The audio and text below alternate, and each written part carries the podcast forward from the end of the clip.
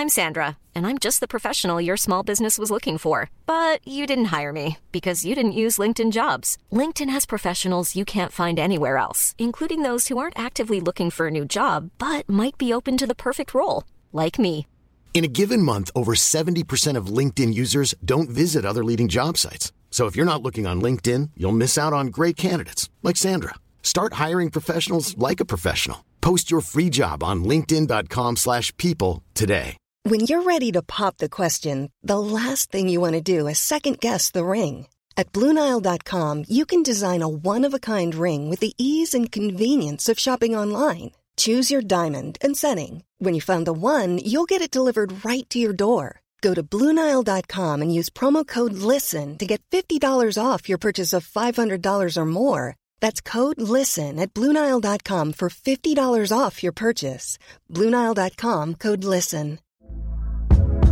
Hey there, it's Michele Norris. I'm host of a podcast called Your Mama's Kitchen. When I travel, I'm usually looking for a way to find a taste of home when I'm not at home. And one of the things I love to do when I am at home is entertain. And Airbnb allows me to do that. When I was in California recently, I rented a house that had a great kitchen. And when we were sitting around the table, we we're all thinking, we're in someone else's house. Someone could be in all of our homes as well. If you have a home, but you're not always at home, you have an Airbnb. Your home might be worth more than you think. Find out how much at airbnb.com/slash host.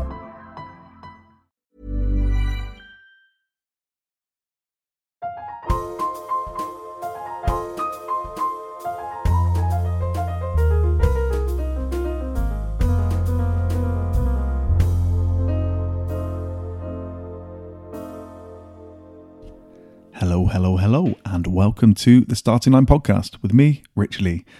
It's an interview podcast where we talk to incredible people and find out why they are who they are. Today's is a funny one because Christian, you'll have seen his name hopefully on the episode, Christian Leroy Duncan, is a professional mixed martial artist. He fights in the UFC and he is from our hometown of Gloucester. Christian has said to me a number of times, Man, I don't know why you invited me onto this podcast. Look at the guest list. And that just speaks to the humility and the kind of guy that Christian is. Now, Christian was the middleweight champion of Cage Warriors. And if the UFC is the Champions League, Cage Warriors is the Premier League. So he's a middleweight champ, defended his title, and was undefeated in Cage Warriors, and made the jump up to the UFC, fighting in London on the same card at UFC 286 as Leon Edwards, who defended his title against Kamaru Usman. And it was just a fantastic night for British MMA. And Christian's fight was it was a funny one. It only lasted about 40 seconds because his opponent got a knee injury. So not quite the debut Christian would have wanted, but a winning debut nonetheless. We recorded this interview a few weeks before Christian's next fight, his second fight in the UFC against Armen Petrosyan. Christian lost that fight, that second fight in the UFC, which Dana White had pumped up. Dana, in his, and if you don't know, now you know, dubbed it the fight to watch. And it was a great fight, but Christian lost on points and it just wasn't his night. And, you know, I've spoken to him since and he said that, you know, there are a few things that weren't quite right in the prep, but he is fighting again in November, his third fight in the UFC, and it'll be his second in Las Vegas when he fights Cesar Almeida. I think for any professional sports person, a loss is hard to take. And Christian obviously went back to the drawing board, looked at it all. But I think you've got to be realistic with this. You're putting two men that are both trying to take each other's heads off into a cage, and what happens, happens. You know, we've just seen Sean Strickland beat Israel Adesanya in something of a shock victory, and it just shows anything can happen on the night. You know, Sean had lost six professional fights, I think, or has lost six professional fights, and now he's middleweight champion of the world. So the same division that Christian fights in, it's all up for grabs. MMA is an incredible sport. UFC is a phenomenal promotion, and if you're a fan, you're going to love this. If you're not a fan of MMA, there's still a lot to pick out of this. So enjoy it, take from it that elite fighter mentality, that elite sportsman mentality. There's a lot to take from this and some really poignant moments. So I really hope you enjoy it. Thank you as ever for supporting this podcast by listening, by reviewing five stars. Always lovely. Thank you very much for that. Thank you for coming back on some of my social media questions, I've been asking who you want me to be interviewing.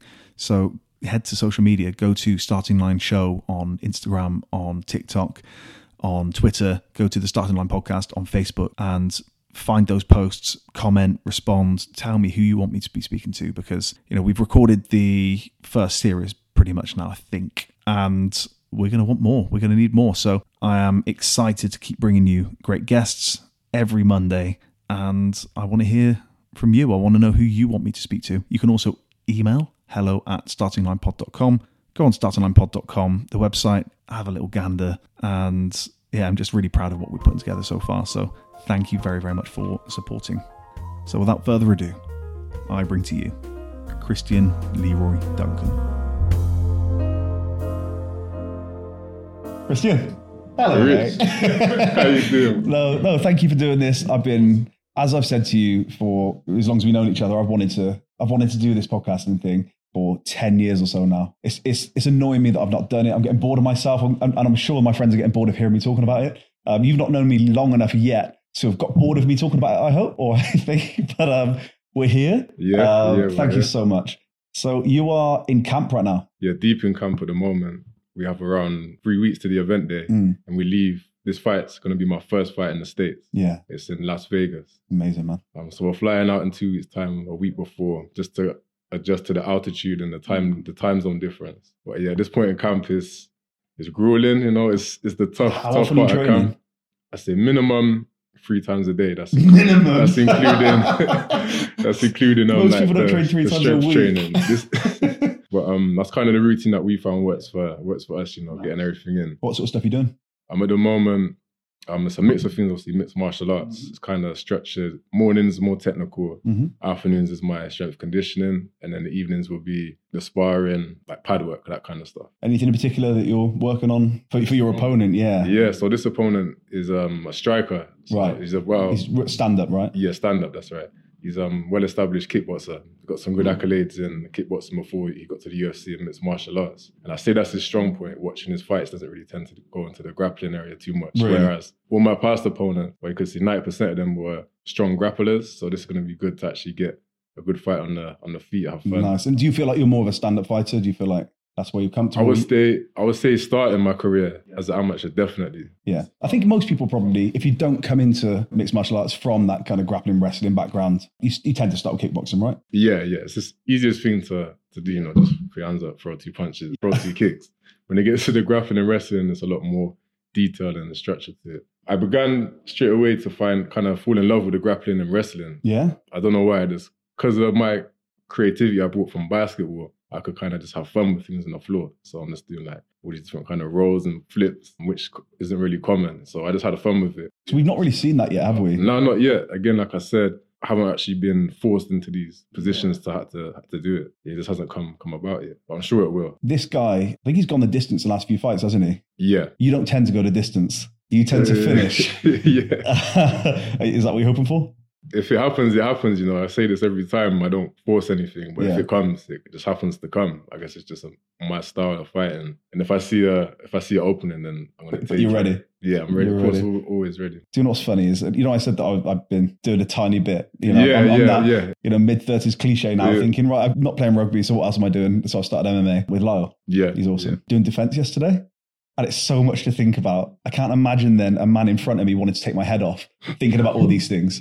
What was you doing? So What we kind were of doing um, just leg checks, Yeah, um, you know, body check, like body cover, Yeah. kind of, you know, answering the phone. Yeah, cover, yeah, You know, that's what he called it. So, Is he brought those like the long noodle? yeah, As he, he he hit me with noodles out. just constantly. You having some it, was, it was, um, it was so at the end he was like, right, "I'm coming at you combos," and he's just like head, body, leg, and I didn't see any of it coming. I'm just Yeah. getting smacked left and right, and and you, you, it's almost like you forget everything. I've never done any of this. I guess that's a funny Fresh. thing. It's so like it's brand new, I just feel like an absolute idiot, and that's why I love it. You know what I mean? I'm super curious about like getting better at it. Yeah, Um, you got will. no intention of doing what you're doing. None. Just having fun with it. just having fun with it. And I think, you know, because the gym's all well and good, isn't it? And, Yeah. and all that, but it's, you know, it's fun. So what got you into MMA in the first place? I was playing basketball. Um, when I left school, I went to Bristol because that was that locally. That's the best academy for basketball. It's one of the top ones in the country. Where was it? Filton College in Bristol, yeah, Filton College. I was kind of playing a bit here, but wasn't really serious. I was doing like one day on a weekend. Is that the Blazers? Yeah, that the Blazers, Gloucester Blazers. Yeah, yeah, yeah. But um, yeah, Blazers. That was like on a Saturday, and my school didn't have a basketball team, so we I just played at break time, and then I used to travel to Gloucester College because I knew a few guys there. I was in school still, but because I was familiar with them, they brought me along in the summertime to the camp that they had at the college. So I would play a lot with them, and then my game within a year went through the roof. Just because you're playing with better people. Exactly, a lot older, a lot more physical. Yeah. Um, then well, I just caught up to their level. And then I was I was going to go to Gloucester College, but then the coach talked me into looking at Bristol, just because again it's one of the top academies. And he said, "If you want to take it to where you telling me." So you were doing like A levels or something like the equivalent at college while also playing, or was it all basketball? No, it was all basketball. All so I did. Um, so the course I enrolled on was called the ACE course, Right. which is Advanced Apprenticeship in Sporting Excellence, and it's specific for basketball. So the governing body, Basketball England, had this qualification which goes with it, and um, essentially you gain a qualification in basketball where you can go to coaching and sport and that, etc. But then I had um, I had my college course to go along with it, which was I think BTEC Sport Mm-hmm. as well. Whatever I was doing, I, was, I didn't care what course I was doing. I just wanted to go to play As long as you're play playing. basketball, yeah. So um, yeah, I went to the trials, got selected for the team, and I spent two years there in Filton. Uh, we won the national championships and the under eighteen national cup as well. In my two years there, What, what are the teams in the country here? um, you've got London, got a good te- good few teams in London. Uh, Manchester were one of the top, one of the favourites, which is one of the teams that were in the final four. But we played London in the finals as under eighteen, And he still won. and yeah, yeah. But there's an I bet they, athletic team, man. I bet they hated that. Some kids from the southwest. Yeah, out of up and- nowhere. You know, I this is love it. This is it. Where, where was that played? That was in Manchester. That was in It was actually in Manchester, the final. So you had the final fours, which is two days, and then you got the yeah final four teams, and then the second day you'll go into the final two. What position did you play? I played a two or a three, Right. which is like shooting guard. Right. Okay. For my size, that's quite. uh, Usually, you'd be a lot taller player. Yeah, you're six two, right? Yeah, Yeah. So typically, that's a point guard. Yes. You know that kind of size there. But because our team was quite small, I had to fill other roles. Yeah. and because of my my physicality at that point, then yeah, it, it made sense at the time. Sorry, my third year, I was um debating what to do, whether to stay another year or come back to Gloucester. Um, and the Gloucester coach, I was speaking to him, and, and we kind of had a plan set if I come back, what we'll do. So I come back for my third year, and then here in Gloucester, we won the championship for the league here. Um, it's not as high as the league, but for me, it was more about the time I was playing and the experience I gained because I was, like I said, over there, I'm one of the bigger players, so I have to fill other roles, which realistically in the top top end of the sport. You're just not gonna. Then at the end of the year, things didn't really go to plan. I wanted to go out to the States at this point. Just things fell through. Best way to put it. Just things fell through. Were you, were you looking at anywhere like universities in the states? I was just gonna get a mixtape of all my games, like my highlights, and then send them out to different places, and then, and then hopefully hear back from a few potentials, and then pick from there. But yeah, didn't really work out that way. I mean, it seems to have worked out right for you now. And then yeah, this is it. Fortunately, I was like in a state like a state of limbo. I didn't really know what to do with myself because for the past how many years my head's been on yeah basketball. Just all basketball. Yeah. That's what, which in my lifestyle, I was training again, training like two, three times a day, and that. I went to watch a friend compete who done mixed martial arts locally, and then after that, I thought, "Hey, I want to try this. I want to see how I get on with this. I just thought, yeah, this looks fun in there. I was- Who was it? Who was fighting? My friend Jamie, he trains at the gym, and Harlem was on that card as well, and Jamar, Jamie's brother, which I'm very close to. I grew up with those guys. Yeah, watching it, I was thinking, oh, you could have tried. I want to try this. Oh, I could have done that. I was just getting excited watching it. Imagine myself. How old were you at this point? I was, I think, 18, just turning 19 Right. at this point. No mixed martial arts experience. No, no boxing experience. I'd done a bit of kickboxing when I was uh, younger, Right. Maybe like two years on and off, like once or twice a week. But other than that, no, nothing. Do you think it was you trying to fill the hole that Yeah, kind of basketball had yeah, left? exactly. And you're like, right, I'm going to give this a go. and then 100% into it. Because locally, basketball, there's nowhere to go. I'd have to Tough, isn't it? Yeah. to go somewhere else. And because I was too old at this point, I was just turned 18, which is, I think it's up to 18. You can play at the college. So that was my third year finish. I couldn't couldn't really play from there. So I was, like I said, in that state of limbo. And I found this and I went to try it out on the Monday, Mark Weir's gym. Yeah. Mark Weir is like, I mean, he's a legend around here, right? I think we're very lucky to have Mark around here.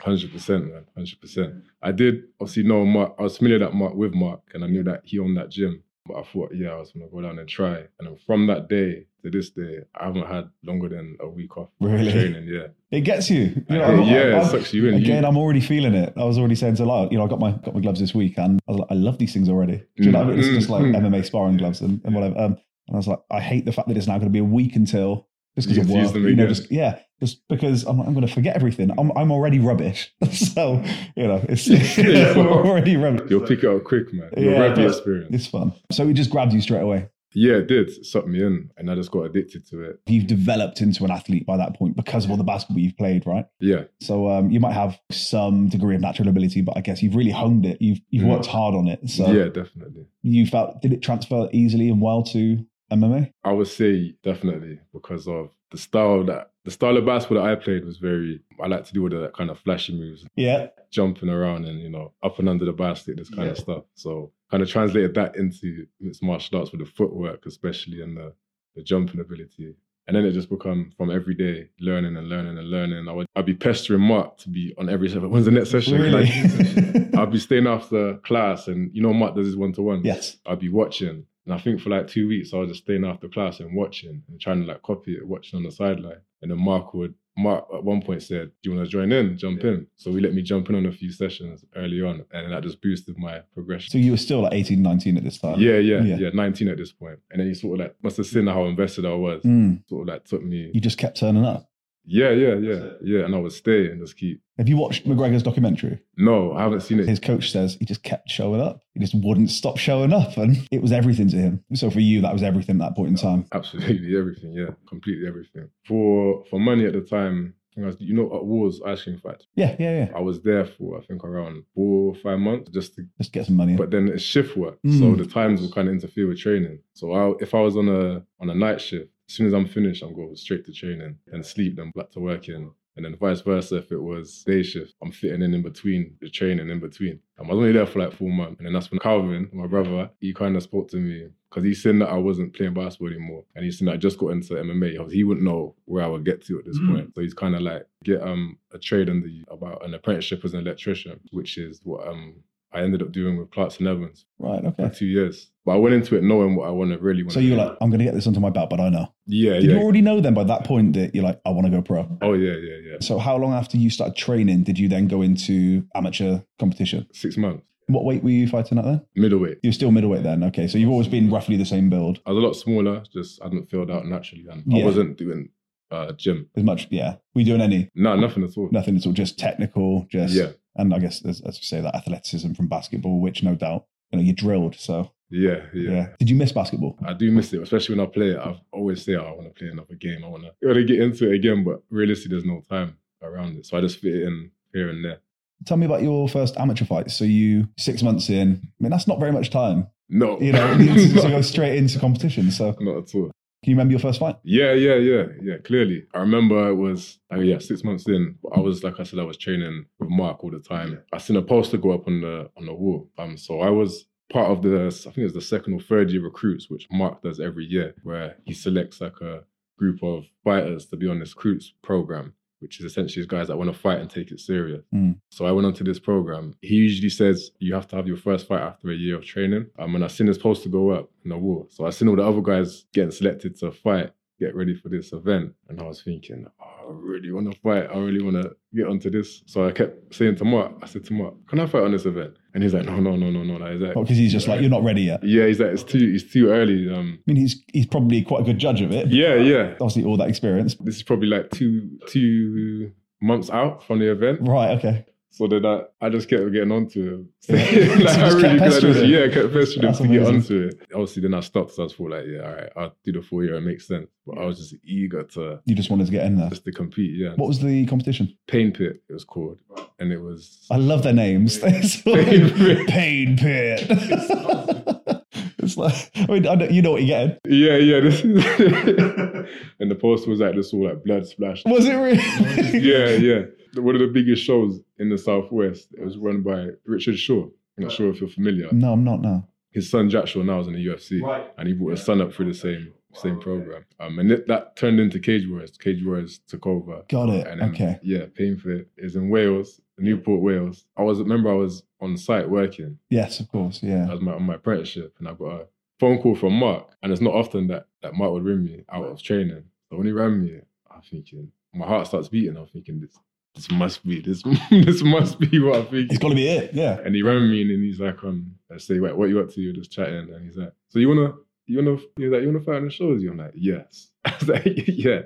And he said, all right then, put you in at middleweight. When I find you an opponent. From there on, I remember my heart was beating on sight the whole day. I'm thinking about the fight. And I got to training, just had the extra motivation now for training. And then yeah, we got ready for that. Two months later, I had my debut. I remember the guy whose name was Adam Mayo, and I actually lost my debut. Yeah, yeah. I remember how it went to decision. Okay. He just kept because at this point I'm only six months in, so I'm quite fresh to the grappling and that. So he was just grabbing me and holding me, and I didn't really have the answer to escape. So he wasn't damaging. He wasn't. So it's really just the control. anything. Exactly, just control. But then there was like glimpses of. I I was doing all my crazy stuff, which at that point is uncontrolled. I just We'll onto whatever. all of this, I I love was it. throwing it out Yeah. there. So it was an exciting performance, even though I lost, and I enjoyed every every second of it. And then after, I remember there was a write up, and it was saying um, Christian Duncan allegedly had his debut after six months of training. Like allegedly, What? So they were trying to say yeah, like he's been must have been training for for years. There's no way he's been training. that must have felt good. But yeah, yeah, it's Yeah. a positive. It's a positive. but then from there on, yeah, just kept building up and building up. nice. How many fights did you have amateur? I think you went into the twenties. What was your record in amateurs? Oh, that's a good question. I lost, I want to say six by decision. It was like 17 wins, six losses, I'm sure. Never been knocked out? no, no, no, all decisions. All decisions. Yeah. Again, it was all the same kind of thing, the control, which is where I learned a lot from. And I started to fall in love with that game. How quickly then did Cage Warriors come along after that? Like I said, Cage Warriors took over the amateur show, yeah. So I was with with them as an amateur. Right. There was the amateur Grand Prix. Four nations in the UK had their own cage warriors, and then the champions of each cage warriors would fight each other, and then the so the winner would be crowned the European Grand Prix champion. And um, I won that as an amateur. From there, I went on to the IMMAF, which is separate, and that's essentially the best way I can describe it is the unofficial Olympics for MMA, amateur amateur MMA. In my first event, which was the World Championships, I got to the semi-finals, so I finished with a bronze medal. In the Europeans, I got to the final, I got silver, and I fought a Russian, a Russian guy from Dagestan. You know how Khabib fights? Yes. That same style. Oh, is it really? Exact A same middleweight. style. Yeah. So like yeah, a bigger yeah, guy. Yeah, yeah, yeah. Okay. But these these events shape my future just from the experience, you know, getting to fight those kind of guys early on, which I'm going to be fighting now. So I got that experience, which again elevated my level. From the amateurs, you thought, yeah, I need to then get into um like basically improve my grappling. And, Yeah. Well, not even improve. It sounds like it was already good, but you know, just Yeah, kind of really improve. focus on that stuff. Yeah, definitely improve defensively as well as offensively. Yeah. When I won the Grand Prix, that kind of guaranteed you a professional contract with Cage Warriors. And then I wanted to wait out a bit longer. So I did a couple more at the IMMAF, just again to gain more experience. And then we decided it was the time to go over to the pros. We spoke to the Cage Warriors, spoke to Shaky, Richard Shore, he- which was our connect, obviously, because he done the regional Cage Warriors. He was our connect through to them. And we worked out a contract.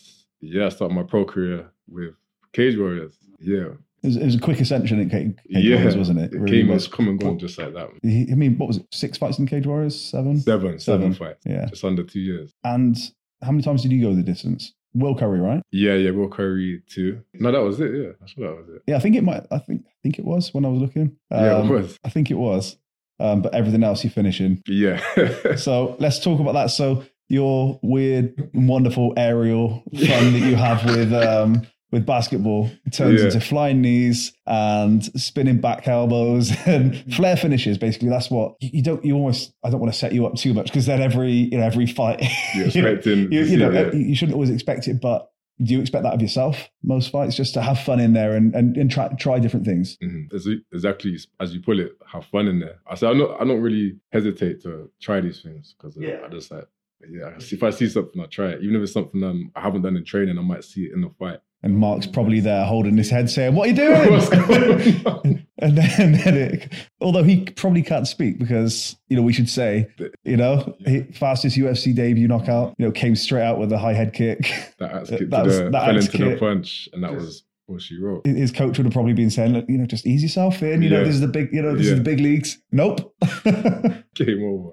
I love what you just said. You're just having fun in there. I think a lot of athletes take themselves very, very seriously, as as you know, you'd imagine some some should, some do. I've, I've said this about you to to people I've spoken to about you. You know, you you're, you're really reassured. You're you know you're humble. You're not kind of this over exaggerated, shouty character. You know, like you get in some mixed martial artists who understandably are trying to are kind of trying to play the game. You know, they're trying to play the game promotion. I get that, but you're really assured, and then you get in to that octagon and all that cage and just have fun. It's it's lovely. I was speaking to another another guy, Dan Norton, plays rugby or played England rugby sevens, um, Team GB, scored the most tries of any, you know, you know, highest try scorer ever. There's a smile on his face always.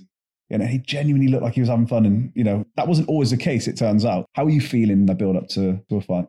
It's it's very mixed. It's very mixed. Does it depend on the fight, on the matchup? Um, I think to me with fights, it's it's the same kind of mix, like um emotions. More you get a lot of adrenaline, adrenaline dumping.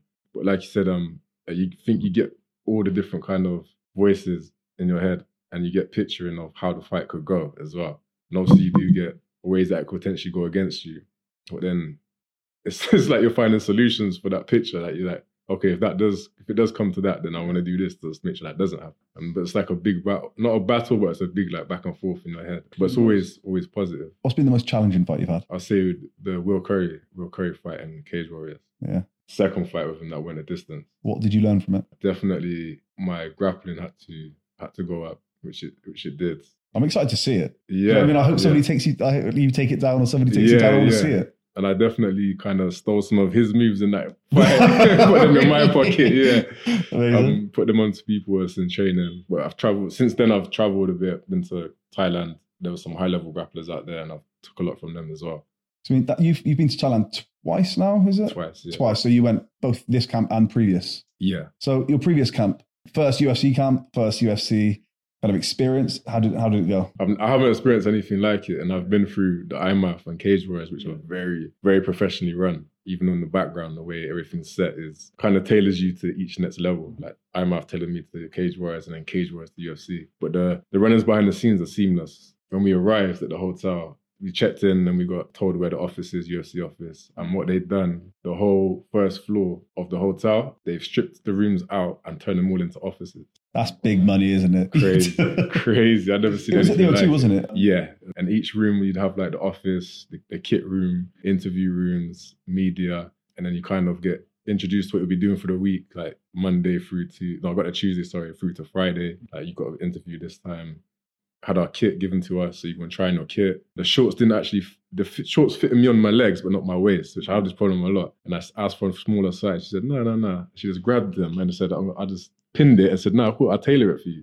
I'm just gonna, when you come to fight, it'd be perfect fit. And I was just That's scratching my head. like, isn't it? This is how we're getting treated now. Yeah. And then, yeah, you get taken downstairs and you go to the UFC PI, which is the Performance Institute. So they do all your meals for the week. You're given a bag each day. And they kind of tell you the rundown of like, eat this at this time. What sort of food is it? Pre weight cut, so from the Tuesday to the Friday, more like lean foods and not too much carbs. And even the chicken is no salt on it, no seasoning, just to kind of so your body doesn't hold on to any any fluid. And then after, you're getting some good food, man. A lot of carbs. We got like steak, potatoes, all this kind of stuff. What did you go in at weight wise?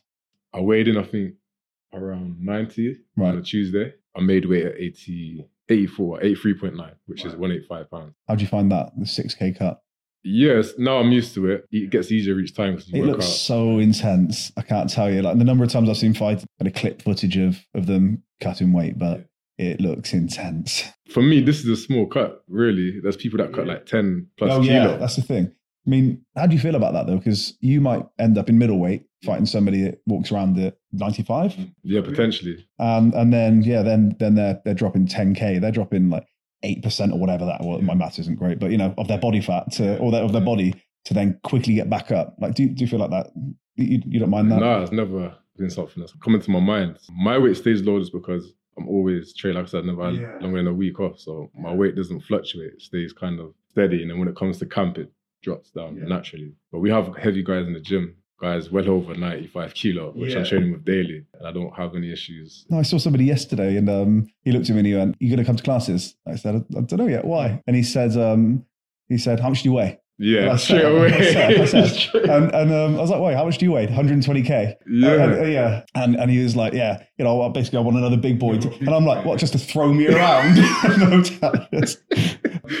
From a professional perspective, did you always then think, right, okay, this is just this is just going to be my life now? Like, you know, the second that you'd won that Grand Prix, you just thought, right, I just want this to be my life. From the day I walked into Mark's gym, That's amazing, man. yeah, Yeah. So you're 18 years old, just I just turned 19. just yeah, turned yeah, 19. yeah. This is it. This is what I want to do. Just single minded. single minded tunnel vision. What drew you to to sport in general? Just active from from young. Um, I remember when I was a kid, my mum would always take me to like after school clubs and the different kind of clubs, mainly just to keep me active, and also keep me keep me out of trouble as well. And um, just because that's what I've known is being active, and I would go out a lot. You grew up in Just running right? around Posmond, yeah, yeah.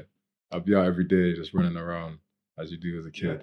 But my dad always tells me stories of um just running around everywhere. I'll go into people's houses, be running around everywhere, going like into their fridge, looking for food in their fridge. But I just active kid, man. Just hyper. active. Yeah, very Yeah. hyper. Yeah, good kid though. Like, Yeah, yeah, yeah, Mischievous more than anything. That's, I I always think that's like an endearing quality in a, in a kid. It's just like a little glint in your eye. You're like, okay, That's it. That's it. Very mischievous. Even in school, I wasn't really getting in trouble like that. It's more for this, you know, being mischievous. I was kind of like the kid that the teachers would hate to like. you yeah, know? I know that's what I mean. That that's it, it is that it's that mischief. It's like I bet you got away with quite a lot because Yeah. because the teachers are like, all right, like I get it. But yeah, man, I say just very active. Tell me about the wristband you've got on. It says Forever Youngs. What does that represent? My first year of primary school, first ever time I went to school, uh, I met my closest friend. Day on the primary school, it was like it wasn't a f- actual day, like the induction before you start school, and um, yeah, we just clicked, and uh, we got on very well from primary school all the way through to before we left for secondary school. Was like very, very close. Go to his house all the time after school. Um, his family kind of become my second family. That very close with his mum and his two brothers that I mentioned. Is Jamie, who I went to watch fight, and Jamar. Again, is crazy talented. But yeah, we grew up together. And he was kind of my partner in the, in the mischief, you know. Yeah. We would, we get in trouble all the time. They would keep us apart all the time. After like our first or two years together, they was always like, yeah, keep Christian and Joel apart. Because they know what we're like when we're cool. together. So, yeah. so you'd be sat on separate sides of the room. Yeah, then, literally. uh, just like looking at each other like we're going to cause some trouble. what are we don't you do worry." today? Yeah. But again, the yeah, the teachers teachers loved us as well. Yeah. we and then when we left primary, kind of parted ways from we didn't go to the same schools, but we'd always like link up after. Did he live near you? Yeah, only like ten minute ride from my, so we'd always link up after school. And then also I went to Bristol, so I didn't mm. see anybody for a while. But we'd always keep in contact. Came back in my final year, and then again we just got closer, closer again. And I started training the mixed martial arts. Did he get into it as well? Nah, nah, he didn't get into. He's into his music. When I say I've never met anybody so talented with music, how it's crazy how good he was. Um, freestyling as well. So you do a thing where you say, "Give me a word," and then from that word alone, you just freestyle off the rip. I love So that. keep- and then um, he made a song that was quite popular in the city, "Fly Team," which is people might recognize from my walk out to the song. You always When I walk out to fight, I fly always team. have yeah, I always have that in there when I walk out. But you had um, he had an accident, a bike accident. And he was how old at this point? He was I think twenty at this point, Right. twenty just before his twenty first birthday, days before his twenty first. Had an accident. He uh, he passed away. Um, and yeah, since then I had this had this band made. So I've obviously I've got him with me all the times. And also I passed it to his family as well. So I gave them out to every everybody that obviously I knew knew him and I said pass it on. Yeah. And his music name was Youngs, right? Yeah, Yung Montanna. Yung Montanna. yeah. So Jamie, obviously Jamie Montana. So they're brothers, so it's Jamie Young and then Jamar's Tiny. What I love is when you go to um to the YouTube video for it, all the comments now are starting to say, Christian brought me here. No way. There are some comments on there. Is that, I haven't seen that. Yeah. Yeah, yeah, have a look. The yeah, legacy saying, you know, exactly that. I think Legacy. you know the fact that you carry him around with you all the time, carry Joel on your, you know, on your arm, and you walk out to his song. You know, it's bringing people to it, and that's in in ten years' time. You know, how many views is that song going to have? You know, that's the exciting thing, and you know, how many people are you bringing to it? That's Ears are going to hear it that potentially may have not heard it. yeah. Will you always walk out to it? Yeah, yeah, yeah. There was a time where I think I had another song mixed in with it, but it'll always definitely be there. It'll always be there. How did you find out about his accident? I was actually after training one morning. There was a news article on my friend that I was training with said something about um or so, there was an accident, somebody got an accident. And I, it didn't say who, or he didn't say who.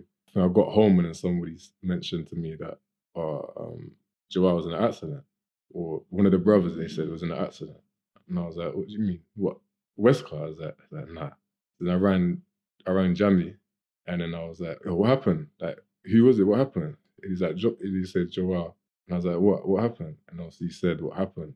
I to this day, I've never had any feeling. Everything just kind of just froze on me. It was the weirdest feeling. It didn't feel real. It didn't feel real. Obviously, because how we grew up together, everything Yeah. we done together. I mean, you've been like 15 plus year, 15 years. Yeah, yeah, but no, yeah, never been closer to anybody and their family in my in my life. So it was it was weird. And so he went down straight away to the to the hospital, and everybody was there. His whole family, all our friends were there, and then we went in to to see him, and obviously seeing his mum and his sisters hit me again. Breaks your heart. Yeah. From from there, I just wanted to make sure that everything that I I done included included him in it. You know, so it was something that's never, like I said, forever young. That's why it's forever young, you know, because it's forever gonna live on. The name will forever live on. People will know about know about him. Do you have to take it off for fights? No. It stays. it stays on. You just put put a bit of tape on just before you go. Yeah, so that it's not no, but yeah, it stays. And also, I always have my like inner dialogue with him before I go out. Remember, we had a conversation because we were so busy doing what we was doing, talking about how we'll see each other at the top of what we're doing. You know, I love that. So, So you- it's still you with- progress, but still going to see him at, at the top.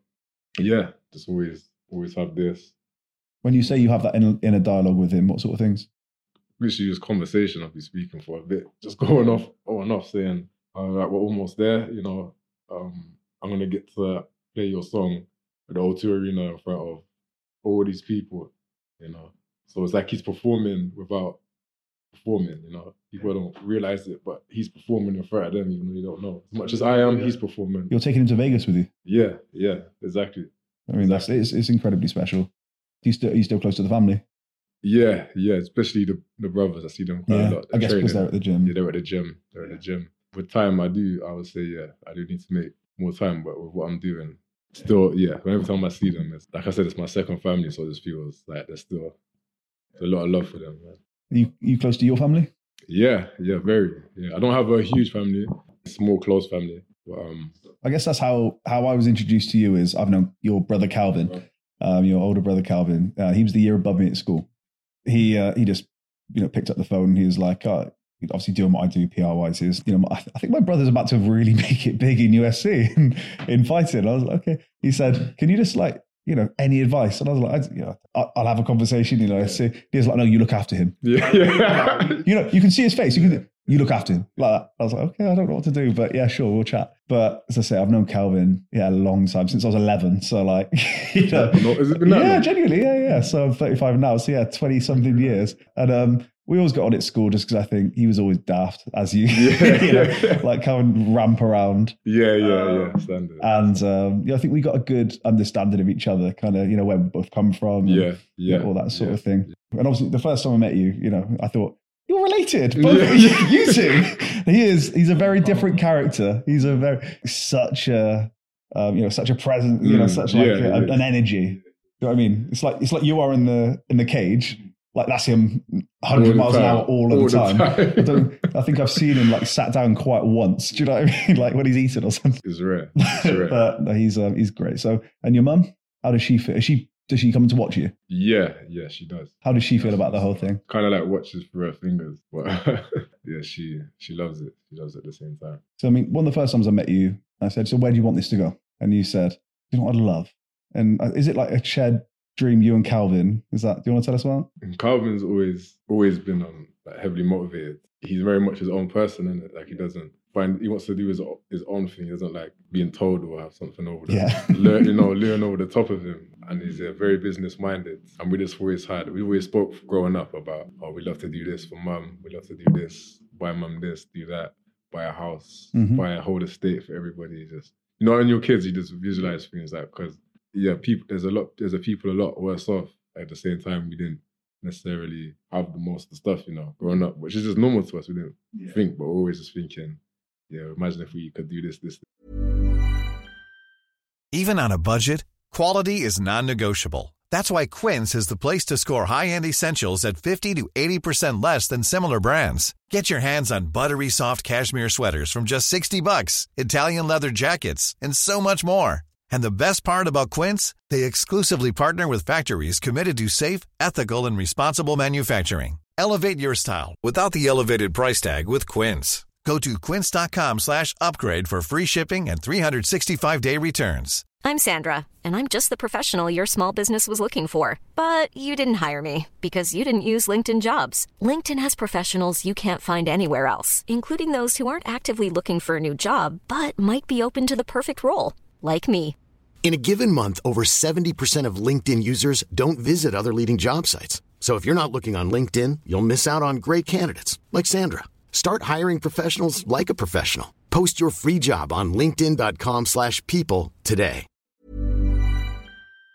this and this. And then, yeah, things just fell in place where potentially have the avenues to make something happen, which is, I think that's even more of a, a flame in the fire because it's not just doing it for yourself, it's more for bringing up family and seeing what potentially do for the future generations as well. But yeah, it's more so for the family I have in mind, you know. No, that's incredible. I mean, I, me- I remember you saying just like getting like a cul-de-sac and every, you know, yeah, Yeah, every every house in there families another family member. Yeah, yeah. Which you know, like why not? Why not? Exactly. You know, why not? I, I had somebody talking the other day, and they said, you know, everything I'm doing, like I want my kids' kids not to worry about anything. You know, that's that's it's quite a nice way of thinking. But some of the most incredible entrepreneurs and people I've met, the first thing they did, especially if they came from you know not a lot, was buy his mum a house. And you know, there's something just I guess she's always been there. She's always you know super supportive. When you said, "Mum, I want to be a fighter," what did she say? Was she like was she just like whatever you want to do? I think it was just because I had done so much stuff. I think it was just like just do what you're doing, let's go. And then when it actually, when things actually started coming to the level they was going at, like I'm representing Great Britain, winning the Cage Warriors Championship, amateur, and then going professional, traveling across the world. Then it kind of hit her like, okay, this is something, something serious, you know. Then she would get behind it even more so. But yeah, she's been supportive from I was young, like I said, taking me as a kid to all these different clubs and stuff, you know. What about your dad? Yeah, Uh, is yeah. he supportive? Yeah, yeah, yeah, very. I'll say he definitely guide, guided a lot of my, my character and my values from young. I didn't grow up that my dad wasn't, my mum went together from from well, as long as I can remember. But um, he's very well respected in the community. Yeah, very well. His character is very similar to mine, which I think I inherited a lot from from him, obviously. But yeah, he taught me a lot. Is he is he sporty? Is he? Yeah, like, yeah. Is mum sporty? Like, is is there any of that going? More so, my dad. He was a he's a weightlifter, a bodybuilder locally, very well known for his size and strength. Oh, really? yeah. What's his name? Yeah, Chris. Chris Duncan. Oh, Chris Duncan. Chris Right. Okay. Duncan. Yeah. What gym did he go to? Gymnasium. Gymnasium. I used to go to gymnasium. Yeah. I bet I, I bet I know who he is. If you see his face, you'll definitely Really? recognize. I started going when I was maybe 14. The second I could get into a gym, I was like, yeah, everybody's big. Everybody's so big. You know what I mean? Everybody there. If you went there, you went to train. Yeah, they really train. did. And it was, it was the best because I was just like, all I wanted was some size for rugby. That was all I was thinking. Um, so I went in there and I, all, I remember my first few sessions, it was like a pound a time. And sometimes they wouldn't even make me pay. Do you know what I mean? If I did, or like they give me protein for free or Yeah, something. yeah, good people, Great. yeah. Good, great people. I just sat down the shoulder press, like, you know, just the machine, just because that's like, you know how that works, right? It goes up and it goes down. There's nothing, nothing hard to it. And then the guys there, these absolute tanks, just came to me and they're like, okay, you keep turning up, similar. Yeah, They're yeah. like, right, okay, we'll show you some stuff. And um, you know, your dad might have even been one of them. I, I I would be surprised. What I loved about Gymnasium was that community. You know that people there don't have a lot, but they'll give you a lot. Exactly. You know what I mean? like they'll give you yeah. what they do have. And as I say that, you know, um, Carol, the person, you know, another person that used to work there, she was so this this motherly figure in the gym that would boss these twenty stone men around. I remember her. I remember, You remember her. She's on Carol? the desk, right? Yeah, on the desk. Yeah, you remember Carol. yeah. She'd be like, she'd shout things like, "If you're big enough to get them off the racks, you're big enough to put, Put them 'em back." back, yeah. Uh, all this, and I absolutely, I loved it because yeah, she was like half the, oh, a third of these guys' size, Um, and ju- but you wouldn't mess with her. You you wouldn't. wouldn't. No, so yeah, I probably hmm. would recognise with that. Definitely. You never, you never fancied going down that road, going down the bodybuilding road.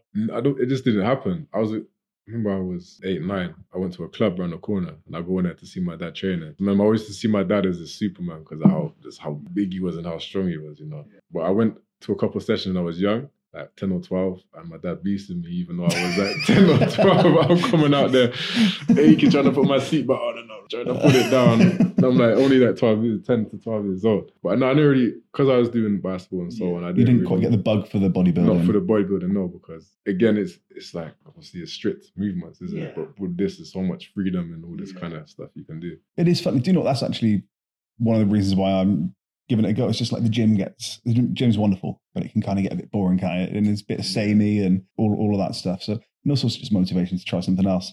And I, How do you feel cardio? Do you, do you enjoy? Yeah, I enjoy it. I enjoy it. I'm, I make it fun though. So I do stuff like I don't know if you've seen the wheelbarrow that I do. Where I put weight in the wheelbarrow, run up a hill. So it's like a challenge, but it's fun. So you're like trying to beat your times and stuff. But you just you just make it fun. Like you said, otherwise it can get boring. Like just going for a run gets to me gets boring. So I'll find other ways to make it. If You can if you can exercise and it doesn't feel like exercise, it's the best. You're winning. You're absolutely winning. Yeah. So where do you want to go? Where do you want to go from here? Like middleweight's a stacked division. It's like welterweight, middleweight. You know, for not I mean most divisions, but you know, middleweight in particular. Do you have a, a ranking goal, or are you just just thinking about working your way up? I would say I can't. I asked this question a few times, but I can't seem to put a, like cap or a lid Hmm. onto. I guess you don't know who moves in and out of the division as well. You can't Yeah, control that. That's true. That's true. I can see beyond the championship level. I wouldn't put a cap onto it. I would say no cap, no limits, or what potentially could come of it. You're 27 now, right? Or yeah, you're 20 27. 27. Yeah. you know, like the scary thing is eight and zero, and you know the finishes you you you do pull off. You could arguably say you're not even anywhere near your peak yet, and that's a scary thought. I want the division to be scared by that thought. to think you're 27, coming at like um, the guy you're fighting. You know, he's he's that bit older. You know, what is he? 32, 33, something like 32, that. I think. 32. A bit more experience. So you know, a few years on you. What are you expecting? Um, same as all my fights. I was I probably the, the least experienced. I would have fights I've had. I've been the least experienced. And it's, not, there, yeah. it's not made much of a difference, has it? Nah, especially in terms of like length in the sport. Um, length as a pro, probably one of the least experienced, but it doesn't mean anything, you know. No, that's the thing. I mean, you've had guys come into the UFC with with, with only a handful of fights under their yeah, belt. yeah, You know, Yeah. still really Yeah. deliver. yeah. But even so, they they've had past combat experience, whereas I had basketball, you know. Yeah, it's a it's a phenomenally uh, interesting way into it. Yeah, so it shows that what Mark can, what Mark has to to to give, you know, just his knowledge and experience gives you that fast track because it's not traditional the way he teaches. His style isn't like do this or do that.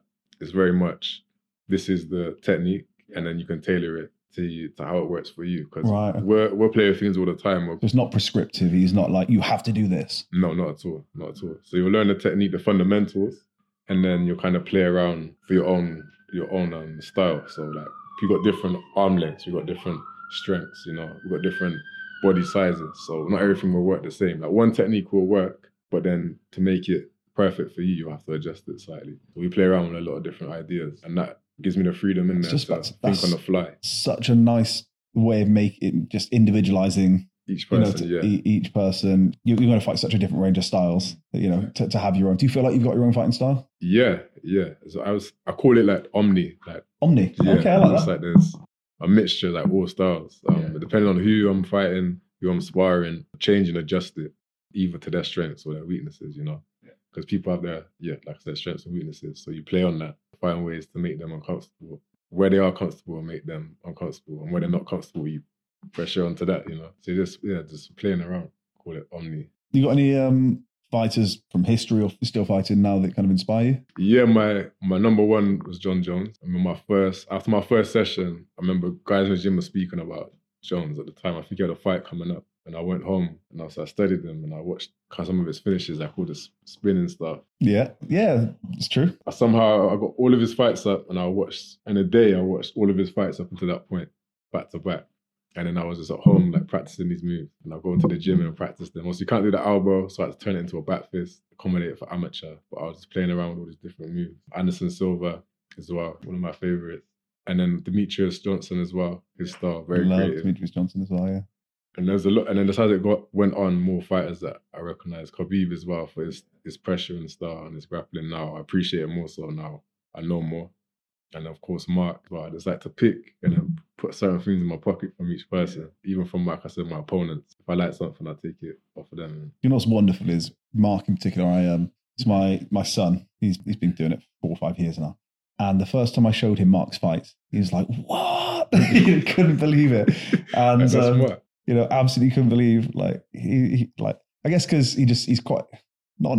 He's kind of like an unassuming guy. Yeah, you know what I mean? Yeah, Like, yeah, yeah. You know, but uh, yeah. And after your spinning finish, all my son was doing all around the house, all through the house was just spinning back elbows, spinning back fist, just you know. I remember you saying that actually. yeah, Yeah. yeah. so he's he's 11, he's 12 this weekend. So yeah, he's um You know, absolutely loves, absolutely loves it, and he wants to do it. I guess the wonderful thing with you and with Mark and people like that is you're showing people that they can do it, and he's looking at you. And of course, as a parent, you know, I asked a question about your mum. As a parent, I'm like, okay, you know, you want to be a fighter? Mm, like, you know, how do I mm, feel about that? Mm. He says he wants to do that now. Maybe he does, maybe he doesn't. You know, there's going to be no, um, zero pressure, but kids will hopefully see in you, or people will see in you, oh, I can do that. You know, I could, I could. You know, and did you ever think you'd be in a position where you are kind of inspiring to people? No, no, because obviously I have my focuses. I, I don't really think of the the kind of like the secondary that that would have. But Yeah. if it has a positive effect, then It undoubtedly will. Yeah, Undoubtedly will. You know, I, I see it, I hear it. You know, he's he's not said it so much, but you know, I think he'd be quite inspired by, or is quite inspired by, you know, yeah. what what you're doing right now. It's not just fighters though that I guess possibly inspire you. Basketball, presumably as well. yeah, yeah, yeah, Yeah? definitely. Who? When I was playing ball, it was um, of course LeBron James, Kobe Bryant for different things. Each of them. Kobe was more so the mindset towards training. He's very disciplined. He's a very like no nonsense type of character, especially in his training. Like you hear stories. Not he wouldn't tell the stories. Players would tell the stories of how kind of if he's in the room, you don't go half-hearted because he'd get onto you. You know, he'd be in there like swearing at people, saying this and it's Expectation of performance. beyond, and he'd be there early before anybody else is there. He'd be leaving later, you know, putting up shot. LeBron was more for the dominant, the way he just go in there on the rim, dunk on the rim, just the way he tear through people. Nobody could stop him, you know. People would try to, but they'd either get put on the floor, bodied on the floor, or they get po- like dunked on. But yeah, this again, Kobe more like was more skilled and technical. Yeah, I took aspects from both of them. You know, you just take it where you see a different thing. Another one of my favorite players was Derrick Rose as well. Crazy athletic, very dominant as well. And he's a small guy as well. He wasn't. He's like my height, which is classed as a small. I know it's mad, isn't it, when you think about it? Yeah, because like, everybody else talks about like Scottie Pippen was short, wasn't he? Like, isn't he like six three? No, he was like six five, I think. Is he? Six, Is he yeah, really? Six, Okay. five, six, six. Yeah, because I remember when I like you can't can't see, uh, but you're wearing the balls um, slider. Wow, Project Rock. They Project Rock. Yeah, of course yeah, they, look are. exactly of like course the they are. But, but it looks like the balls, right? Uh, but I remember when I was a kid. Um, it's so embarrassing, but I love E17. You probably don't even know who they are. Just like a pop group, right? Yeah, yeah, There's a guy in there, um, Brian Harvey, and he. I remember he just always wore Chicago Bulls stuff. So I, I was what 10, 11, you know, doesn't know. So I'd, I'd, you know, I was like, yeah, no, I love basketball now. Yeah. So, you know, that's, you know, just because, yeah, no, me too. He's wearing it. Yeah, Yeah, because he's wearing it. So, you know, I'm watching that was when it was Scottie Pippen and, you know, and Jordan and, and all that. I'd have loved to see that. Ah, it was it was all good stuff. I was I was a massive fan. My brother, he's nine years younger than me, my youngest brother. So he I mean he was like three months premature. So like my mum was like, no, not in a great place, but she she was like asking for names and stuff.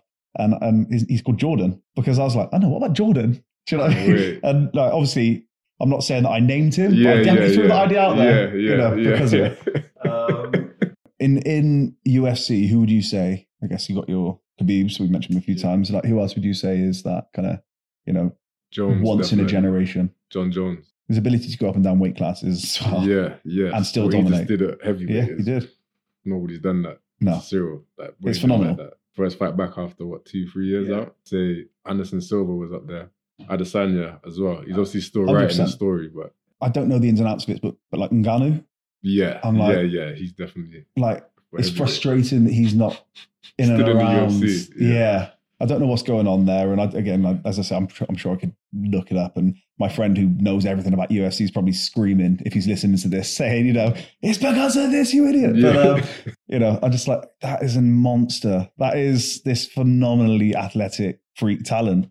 And I, ju- and, and we want to see it. You know I yeah, mean? I'm yeah. like, as a spectator, as a lover of the of the sport, I want to see you dominate too. You know, that's the that's the thing, and I've I've got zero doubt. When you first stepped in that octagon, that was it. Didn't, didn't you cartwheel in? yeah, That was your first thing you did, right? Yeah, yeah. A one-handed spring into yeah. yeah. I love it. It's, this is mine. So, you know? yeah, just having fun I'm with it again. You just felt you felt at home. Yeah, yes. Weirdly so. I know that when I have my amateur debut and when I have my pro debut, I felt more comfortable with my UFC debut. Because I think it's you've had that picture in your mind for so long that you almost you're almost there already. So when you get there, it's like feels familiar almost. It's it's a weird feeling. That's really strange. It's Like, at home. I guess it's I can't relate to that. I'm, I was like, see, I'm here now. Like this Yeah. is it's time. It's, Yeah. As Bruce Buffer says, it's time. It's You time. know? It is. do, do you have people down the line, like in a year, two years, three years, that you think, okay, that's that'd be a good matchup? Uh, yeah, yeah, definitely. I, I would say either end of this year, start of next year. I want to be starting to break into the to the top fifteen, top ten by next year. What do you reckon? You, so this fight in June, think you'll fight again this year? Yeah, yeah, definitely. At least one, at least once more. Ideally, two more. What would that make Yeah. it for? for this year. There's an event in London again, July Right, oh, twenty second. Okay, sweet. Yeah, July? Yeah, it's, it's close. You're thinking of fighting like six weeks after? If I come out healthy, I don't see why not. Yeah, that's fair. If it goes, if it goes well and I'm healthy, then yeah, definitely. And there's Is it back at the O2? yeah, the O2 again. It's a fight night this time, and then not October. There's an event in Abu Abu Dhabi. Right, wow. That would be nice. They still got Fight Island? On there. Yeah, Kinda- yeah, oh, yeah, yeah, yeah. Still got it. I loved how every other sport, everything else fell away. Dana White was like, "No, I'm finding a way. I'm finding a way forward," and you know, made it. That's it. Made it happen. I mean, it was the only sport happening. And did you watch any of it? Yeah, yeah. It was yeah, yeah. crazy. It's the only thing that was on. Yeah, it's the only thing that was on. Absolutely crazy to hear the just to hear it. Do you know what I mean? The like you every everything the fighters are saying to each other, every every like leg check, that, like you know, is like a busted shoe. Yeah. You're like you hear it all.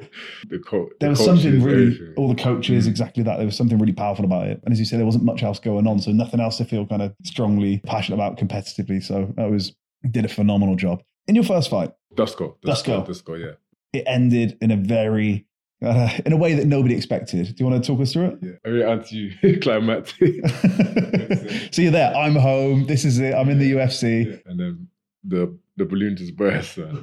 Um, but no, it felt felt good in there. As I said, I felt at home, exchanging with with him, just finding my feet, and we entered the clinch against the cage and turned off from the cage. And just as I was kind of rotating to try and take him down like, with a body lock, I heard I heard him like he just shout he shouted in pain basically, and he dropped to the floor. And I was as he fell, I was thinking thinking like what could have even I've done happened nothing, here? It's- yeah, it's not like I slammed him or tried to submit him. He just collapsed.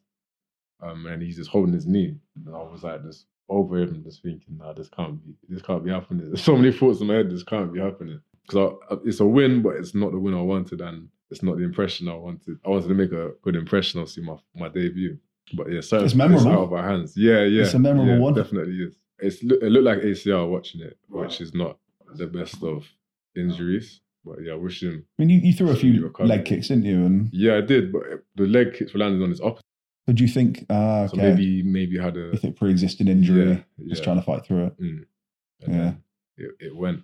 So on that note, you came out and you thought, okay, you know, right, that was that was weird. Your your journalist questions Yeah. and, and your, your answers were basically, you know, yeah, that's not exactly what I wanted, but you know, like we we keep moving, right? Yeah, and you'd also had a really weird one with your last fight in the Cage Warriors, Yeah, yeah, with Jesse Taylor. Jesse Taylor. Jesse Taylor. He was at that point it was probably the most experienced fighter on the planet. He's been around for years. He had an accident the night before the fight. After we weighed in, everything's set, good to go. He must have been out in the evening, gone for a walk just because of the jet lag from the states. So he, I think he come over a few days before, and he just went for a walk in the evening. And of course, the traffic is the opposite. So he, from what he said, is he's looking the opposite way for the traffic. The car hits him in the opposite direction, walks into the road. He said, um, so I think he said that he hit the floor, felt his arm, but wasn't anything too serious. And the car sped off. Went to the hospital, got it Oh, checked Jesus, the car drove off, did The it? car Oh, disappeared. Sake. Yeah. um, went to the hospital, got it checked out. They said it's nothing too serious, but there's no way he's gonna be able to fight on it. So the fight got yeah cancelled. got called off there and there. New Year's Eve as well. New Year's, of course it was. Yeah, New Year's Eve. So, so you've just been told this is you've just been told this is happening. You've just been told right the fight's off. This was your second mandatory defense of the belt. Yeah, that's right. In your mind, you couldn't move. You know, Uf, UFC weren't coming calling until you'd had that second fight, right? So, how were you feeling about it the second you were told?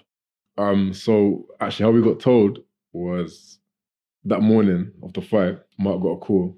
We was we were in, all in the same hotel room, and it was Graham. And as soon, as soon as he's like, he looked at me. Graham being the Cage Warriors um, owner and also manager. Um, yeah, he got a call from Graham. I could see on Mark's face. He looked at me, and he was like, "Who's that?" He's like, "Graham." So he said, "Graham." My heart started again. My heart's beating now. I've just woke up, man. The first, I woke up to the phone call. right. The phone ringing. So my heart's beating. I'm, the phone's ringing. Mark's answered. I'm facing another way, still asleep, basically. And then when I heard Graham, I, obviously I turned around and I'm like, like, what's he, what's he saying? Um, and then we went down to the boardroom, which is where like the cage warriors, cage warriors were set up. Yeah, he came out of the boardroom, and I could see that there was a doctor sat down on the chair. In the corner was Jesse, but I couldn't see him behind the door. But I seen the doctor, and then when he walked out, and I was, I walked back up, the, started walking back up the way in the corridor while he was speaking to Mark, and I come back down, I was just like shaking my head.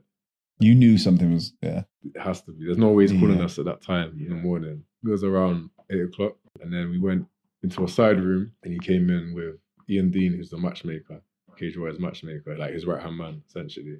And it was me, Dan, and Mark in the room with them. And then he, he said, um, "I've got some news for you. Jesse's been involved in an accident last night, and explained exactly as I explained to you what happened." And then he said, "But every cloud's got a silver lining." And he said, "You're 99% sure going to be fighting on this UFC card in March." So it was very mixed. So hang on, so like he told you like about Jesse, you know, being being in that the accident, and then like thirty seconds later, 30 seconds later. so you're like you're trying to process In that. the You're same like, breath. Oh no, I need because then did did you start thinking right? This pushes my timeline back. This is put this changes things. when he's saying that, I'm thinking this is gonna, yeah, exactly. It's gonna push things back for UFC potentially. I'm, I'm gonna get. Obviously, I'm thinking the worst. I'm like, no. Then he's like, but 90 percent sure you're gonna be fighting UFC. So I'm like, what? what? So I'm like, but no, but I'm not fighting. But I'm fighting the UFC, but I'm not fighting today. So I was like excited about that, but then I was kind of broken that I couldn't fight perform that night. We went to the fights and even watching them, I was like, oh, I wish I could have been in here now. Well, you were ready for it. You've been through camp, right? That's yeah, the thing. Yeah, You've you know you've put. I mean, at that time, you know, like X months work into you know in, into being the best you can possibly be at that moment. You know, you've you've sacrificed for that. You've you've no doubt eaten nothing but exactly what you should be Yeah. eating. over and- Christmas as well. Yeah, 'cause yeah, of New course. Year's. Yeah, so yeah, that's yeah. even worse. Yeah. Everybody's got these big roast dinners, and I'm a South American. So you've just got Small chicken portion. breasts and- that's it. No gravy, nothing. Veg. Uh, yeah. No, that's, but I mean, that's the thing. It's the life of a fighter, isn't it? To sacrifice. It's the life of an athlete to yeah, yeah. It's to just normal. sacrifice. So it's completely normal at this point, I guess. But so you you've just been told you're going to the UFC. I just I, I just had to bring that out because just for people listening or watching that don't know your I, I guess your route to inevitably where, where you're going. It was that that ended Cage Warriors, but but then started UFC. And then your first UFC fight ends the way it does. Yeah. And I think you're just like, do you know what? I just want a normal fight. Can I not just have a, you know, can I not just have a normal? Hopefully, June. That's Yeah, going to be. yeah, that's all yeah, going to go exactly as we want it to go. Which is, I don't know, like what, what are you doing? Like some some sort of flying kick into some backflip. Clip. Do you remember um, Tekken? Yeah, Yeah, yeah. do you remember that's Tekken? favorite- me and Calvin would play that Backflip kick, martial all law. the time. I yeah, see that. Get practicing. I know you can backflip because wasn't you? You showed you showed me a video of you going to gymnastics for the first time, yeah, yeah, and within like no time, you were there tumbling. yeah. You were there Yeah, yeah, round yeah. off into a back, and I'm like, who does that? Like, I was like, you have a backflip before? No. Nah, nah, I haven't. Not there. Just pick things up, man. There's not uh, no fear in it. You just have to. So that's what I want to see, it, all right? That's what I want to see. Just- Don't, don't tell Mark that we said that. But Yeah, yeah. The, the backflip, just keep spamming it. Just, Yeah, yeah, yeah. So hopefully you get a normal fight. You get just, you know, everything goes both your ways in terms of the prep and, you know, and, and you both get in there. It's exciting for me. It's exciting for obviously, you know, by extension, you know, the people around me and your family and, you know, but it is because I think sometimes where we're from, Gloucester, it gets kind of a bad rap. It's kind of known for a couple of things. Fred West and Rose West, not ideal. Yeah, no, Rug, you know, rugby, yeah, if- you know, yeah. sometimes, and cheese rolling. Right? That's this right. weekend, right? I just think that we as a city, though, we we've got so many incredible people doing great things. You know, so many people that are possibly not shone a spotlight on like they could be. Obviously, I count you in that. You know, the fact it blows my mind that you walk around and you know, Cage Warriors middleweight champion, UFC fighter, and it will happen. Not yet. Will somebody go? Oh, you know. I want, I want people whispering, going, "Is that Christian? Like that? Is that Christian?" It'll happen. You watch. You know, you'll be out for a run, and people will be like, "I know that guy." You know, and and I think we, you know, we need to try and find, you know, as a city, kind of pride in the people that you know put us on the map in a good way.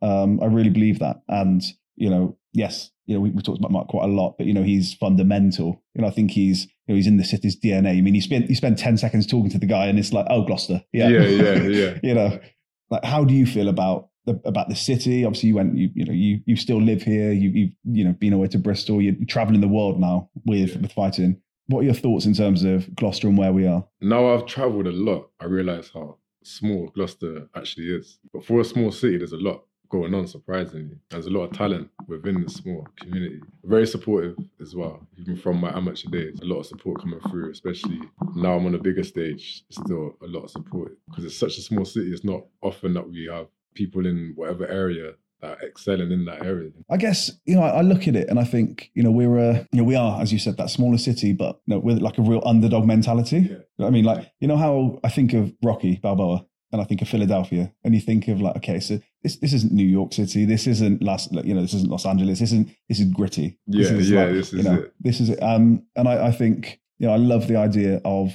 you know just the the people that we get you know coming out of this city doing things exactly like that, and they've they've all got a great story to tell. You know, in a place where you know, especially compared to like the Cotswolds and Cheltenham, which are just next door, there's there's just not the money here that there is in you know Yeah, some yeah, of those yeah. other places, and it hardens you. Do you know what I mean? That kind of fighter's mentality. Definitely that you said the grit. Even the, even Mark's gym, the it's the grit of the gym. You know, it's not like it's the most flash gym, but everybody's there to train. You know, it brings everybody people that do come and stay. They're there to train. You know, You know, we we just need to celebrate our you know celebrate the people here just that bit more. And you know, I think we are good at it, but spotlight needs to be shone. Is anybody going out to Vegas to watch? I think Calvin might be coming, but with this event, it's um at the Apex, so it's a bit more like behind closed doors, quite intimate. The prices are stupid. I, I would like them to come out there, but I would usually get tickets to give to your friends and family, but they're not doing it for this event for that reason. Because it's, it's how Like many people will be size. I think it's under hundred people that fit in there. really? Yes, Wow. Okay. Yeah, I mean that's really intimate, isn't it? Jesus. exactly. Usually you get like the more like A-list celebrities and stuff coming. Okay. Okay. So you're going to be rubbing shoulders with Potentially, With- potentially who's there. amazing. Yeah, it would be good. I think maybe later on I could work something, but for now, I'm I don't really have much weight to pull. You know, so No, fresh in the the- game. I mean, on that note, from a marketability perspective, you are, you know, you're very real. As I say, you you know, there's there's not this kind of grandstanding, not this, you know, I'm going to shout and make my voice heard. You know, you let your you let your fighting do the talking, definitely. And then I was going to say sensitive. I think you are, but you know, like you know, in terms of you know, like when being interviewed afterwards, you know, you're thoughtful, you're articulate. It's not, you know, it's, it's not like you know, grabbing the mic and you know, calling people out and that sort of Yeah, thing. yeah, yeah, yet, yeah. you know, with with that being said, those, those louder people do get heard, do build followers. Um, you know, sometimes they pull fights or you know pull pull eyeballs because of that, right? But that isn't. That's just not you. I don't. I, you know, correct me if I'm wrong, but you know, I I, I don't feel like you're ever going to get to that stage as as an athlete, as a as a person, and even beyond UFC. You know, we've spoken briefly about you know it doesn't stop. It doesn't. You know, it begins here. This isn't the end. You know, there's so much more you you you want to do. But you know, how are you? How do you find in that that marketing yourself or that kind of Christian Leroy Duncan as a brand? Like, you know, is that is it weird for you? No, no, I wouldn't say weird. As I say, I've got I'm my own person, my own character. I'm not like I'm not, not that loud person that you said gonna be calling people out. That's not me, you know, that's true to myself. But again, I think it's just a different kind of avenue. People have their own avenues. This is mine. I think there's room for it. I really do. Yeah, I think yeah, there's exactly. room for some humility. I think more so in MMA, it's not common, but in sports, like I think I come from basketball, so it's not very like brute and brash, you know, like the way people are on the mic, very mm. respectful. They don't swear, they don't cuss, you know, they show respect to their obviously rival teammates and whatever. Obviously, you have your rivalries and they talk about it. I think because I came from that, it's, that's been me anyway, and I carried it into this sport too. It's just not familiar with it in the sport right now. Boxing is a bit more, a bit more so. Again, that's coming, coming more with the MMA, the bruteness of MMA. Um, wrestling is all talk. Oh, of course, you know how that is. UFC and WWE are now owned by the same company. yeah, yeah, they? yeah, they are. So you know, I wonder. I I have no idea how that's going to change things. You know, I think it's a positive though. I think so. You know, I think they plan to bring bring some of that kind of you know huge thinking that WWE has always had. Um, and I mean, that UFC has always had that big thinking as well. Um, just combine it. It's, there's it's definitely exciting. Do you think fighters are paid what they are worth? with the payment, obviously, if you come in, they don't know who, they don't know how you're going to get on. After three fights, if you're performing well, then you're going to start getting paid more at the right money. I think it, like you said, it's what you're worth. because Conor McGregor, he's getting paid. He's not complaining about what he's getting paid. No, he's not. You know. So, like you said, I think it just comes to what you're worth. It's you. You give quite literally blood, sweat, and tears to it. You know, for months pre-fight. You know, you, you really put yourself through the ring, and you do sacrifice a lot. You know, some fighters have come out and said, you know, we don't think, you know, basically we don't think we're being paid enough. Basically, haven't they? Yeah, yeah, yeah. That's understandable. It's understandable. But again, once you're in that top, you know, percent, then in the UFC, then you're gonna be paid. You're gonna be looked after. Did you practice Ramadan this year? Yeah, yeah, I did actually. Yeah. How's that during a camp? It's tough, man. It's tough, especially leading up to the to the event. We just make things work. It's mainly for the discipline. I've been doing it for the past three years. I've done I've done it, but it's for the discipline and for the health benefits as well. Just knowing that you can put yourself through that and still carry on. But it was tough, man. The training, you have sometimes don't have energy. You have to manage your energy. I can't imagine how tough that, how hard that is. Your body adjusts after a week or so. But Yeah. it's, yeah, it's difficult, man. And you came to that by your girlfriend, right? Yeah, yeah, your yeah, partner. my partner, yeah, yeah. Of respect and just for the thought, fact of trying, I thought I would As a challenge almost to yourself. yeah, still, yeah, right? yeah. I know a lot of my my close friends as well. They obviously grew up practicing, so I thought, yeah, just try it out. And yeah, it was good, man. It was an experience. Would you say you were a Muslim? Did you just practice aspects of? Not officially, I haven't taken my shahada, which is essentially your oath that you take to become Muslim. Still learning a lot, a lot. My friends showing me a lot, showing me like how to practice and the teachings. But I respect a lot of the teachings as well. Uh, it's more so for like yeah, the discipline. Very, very, yeah. Were you religious before this? No, no, no, no. Kind of no, just not eyes open to, to yeah, this there's and a, so I'm very open to curiosity. exactly, exactly. Same way when I come into MMA, just curious because I'm always wi- willing to learn, listen to what people got to say. It's more, it's more of that aspect, you know. Just I always like learning and understanding things. See, I've started to learn some languages as well. Yeah, you would. You would say. Tell me about that. So um, yeah, my some of my closest friends that I grew up with, and that I've known for a long time as well. Obviously, Gloucester being very multicultural, we've got different, obviously, religions, ethnicities, backgrounds, and obviously some of my close friends um speak different languages, and one of my close friends speaks a language called Urdu. Which is spoken in, in Pa- Pakistan mainly. So I started um, learning Urdu. First, I learned the alphabet, so I can read it, I can write it, and then I learned to speak as well. So I practice. A lot of people in Gloucester, a lot of the shops here, some of the food places they speak. So I practice, going to the shop and practice, like ordering my food and speaking to them. And you can tell they're thinking, They're like, like, okay, How do you know? Where are you from? Like, how do you know that? amazing. Um, I said that I'm from here, from Gloucester. They're like, no, but where are you? Like, how Why do you know know this? Yeah, how do you know this? It's interesting to be able to speak to people and uh, and share. So if you get a Russian mate, all of a sudden you're there. Yeah, that's Russian. that Chinese well. mate. You're going to be like the speak the most languages of anybody in Gloucester just because you're like, oh yeah, I met a guy. This is one of those, yeah, just chat to them, man. And you can see you get more of interaction from people as well when you speak their own. Oh, 100%, their own language, yeah. know? Yeah, I think I guess as a as a nation we're terrible at it. Yeah, you yeah, know, because we go everywhere and and you Everyone just the English. expectation is no, you, you got to speak English. Yeah, you know. exactly. Well, that's impressive. And again, it speaks to for you, I think, just that curiosity. You're like, okay, there's something to learn. I need to learn it. And that's that's fascinating. I think with this podcast, and in fact, the, the whole reason I've wanted to do this, it is, although it's called the starting line, it's to talk about where people came from, and we all start from somewhere. And you know, it's, it's to talk about the the highs and lows, and you know, like success and motivation and drive and all those things. It is also intellectual curiosity. Let me, you know, I don't know that thing. I don't know anything about that thing, and I love that. I mean, I love I love feeling like I'm right at the beginning. You know, and that's yeah, exactly. right at the beginning of a journey or something, and it seems like you kind of have that that kind of mentality. It's a challenge again. It's a challenge. It's been honestly, man, a pleasure. No, I've likewise, really appreciated appreciate having me on here. Appreciated this. It's Yeah, but you know that's it's, it's great. So no, thank you so much for coming on. pleasure, man.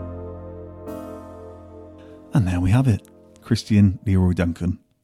Just a genuinely lovely human being that gets in an octagon and punches people for a living. So, the second one of those that does that from Gloucester that we've had on the Starting Line podcast. And I'm really proud to, to bring their stories to you. I think it's important that we support and celebrate. That's if we can all be positive, if we can all get behind people trying to do great things, you know, positivity begets positivity, as wanky as that sounds. Ah, God. All right, throw that to one side. If you want to follow Christian, you can follow him on Instagram at Christian Leroy Duncan, where if you go to his reels, you'll see a video of him flipping around like it's nothing. Like this this guy, he's never done anything gymnastic, and yet here he is backflipping for fun, spins, twists. So I cannot wait to see him bring that just athletic ability into his next fights. He's he's already, as we said, done it in terms of Cage Warriors, and he's not really had the chance to show that yet in UFC. So hopefully, when it comes to the fight in November, so that is November the 18th in Las Vegas, he can really, really show what he's all about. Again, you can follow us, Starting Line Show, Twitter, TikTok, Instagram, Starting Line Podcast on Facebook. Find out more, startinglinepod.com. Email us hello at startinglinepod.com. It is always, always lovely to hear from you. And I was told recently that I need to give more of myself. I've had a few people say that. They say, you know, guests are great, chat from you is average, but uh, they, yeah, people have said, you know, it'd be good to know more about you. So I don't know. It's always a bit weird. Just you know, it's it's written. You know, I've written bits about my background, my upbringing, things that I've achieved, whatnot. In the if you go to the podcast description, you'll see some stuff. But yeah, maybe I'll speak to it a little bit more over time. I guess you know, I think about the podcasts I like, and I, I go back for the host as well as the guests. So I might start posting a tiny bit more on social media. That's not just plugs for each episode. And I don't know. I'm working this out. I'm making it up as I go along every day, just like I always have done with the business, and that seems to have done pretty well. Continues to uh, to surprise me the kind of weird and wonderful things in PR that you know we can get paid to do and have fun doing it. So, also I guested on a podcast this week called Hardcore Listing. That's Hardcore L Listing, and I'm on there talking about my top five favorite PR stunts. So if you want to listen to me talk nonsense and be silly with the hosts Stu Whiffen and Chris Glasson, two guys actually I already knew of because as a long-time listener of Scroobius Pip's distraction pieces, they've cropped up in quite a few of the drunk casts and it always gets silly, always gets messy, and yeah, it, it felt like chatting to friends, which was very, very nice. They also do other podcasts. Stu is the host of the MMA Fan Podcast. So if you've listened to this and like this, go and give that a listen. He co hosts with Blake Harrison, who was Neil on The Inbetweeners. And he's also the editor of Pod Bible magazine. That's podbiblemag.com, which is kind of a magazine for podcasters and anybody that loves podcasting. So, yeah, lovely chat. Go and have a listen. All that needs to be said good luck to Christian for November the 18th. And thank you very much. Bye.